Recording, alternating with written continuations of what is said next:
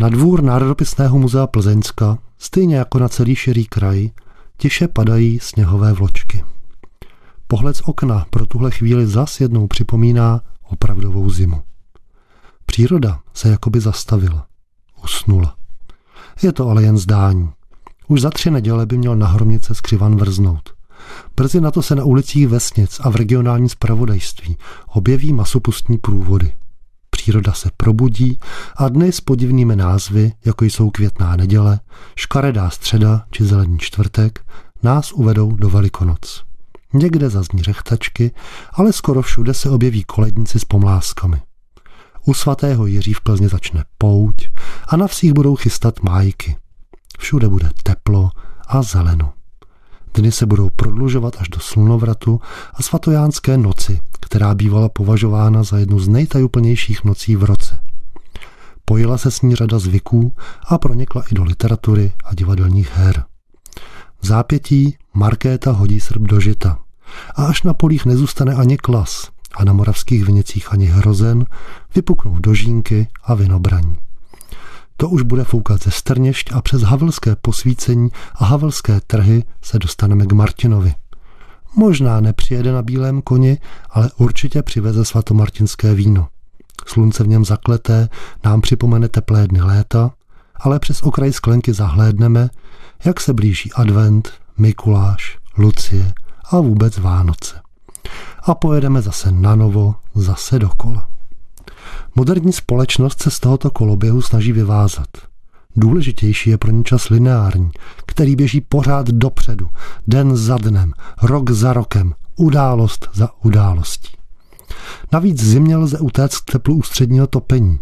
Tmu dlouhých večerů vykážeme za okno stisknutím vypínače, před horkem se naopak schováme do klimatizovaných prostor. Někdo na Vánoce odlétá do tepla.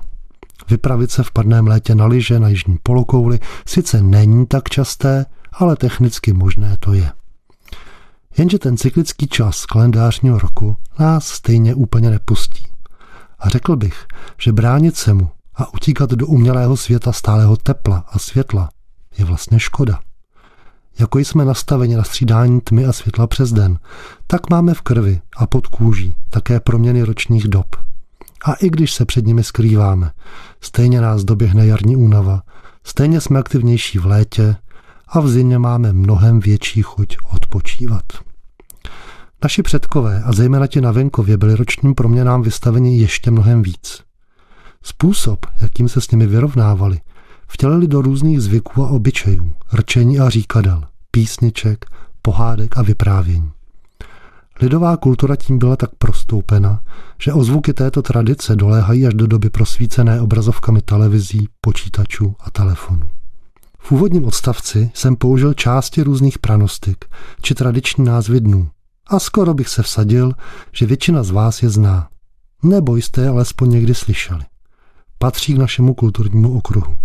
Jsou součástí toho obtížně definovatelného čehosi, čemu se bez nároku na přesnost říká tradice.